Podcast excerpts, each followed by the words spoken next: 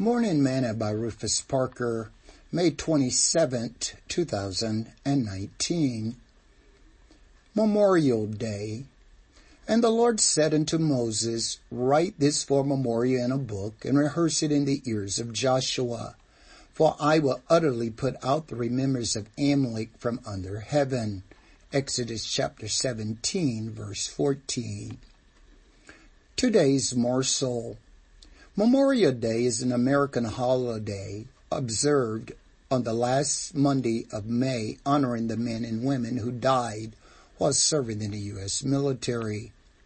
Memorial Day remains one of America's most cherished patriotic observances. The spirit of this day has not changed. It remains a day to honor those who died defending our freedom and democracy.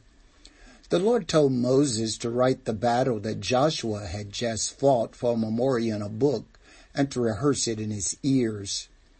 God wanted Joshua to never forget this battle. Lives were lost and a victory was won. Some men paid the ultimate sacrifice for their freedom. Like today, we honor those too who paid the ultimate sacrifice for us.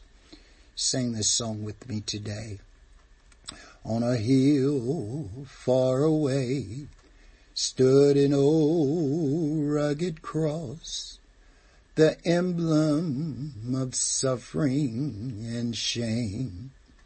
And I love that old cross where the dearest and best for a world of lost sinners were slain so I'll cherish the old rugged cross till my trophies at last I lay down.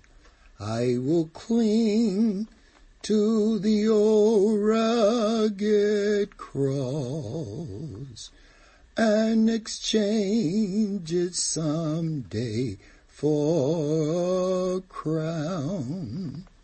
Thought for today, freedom is not free.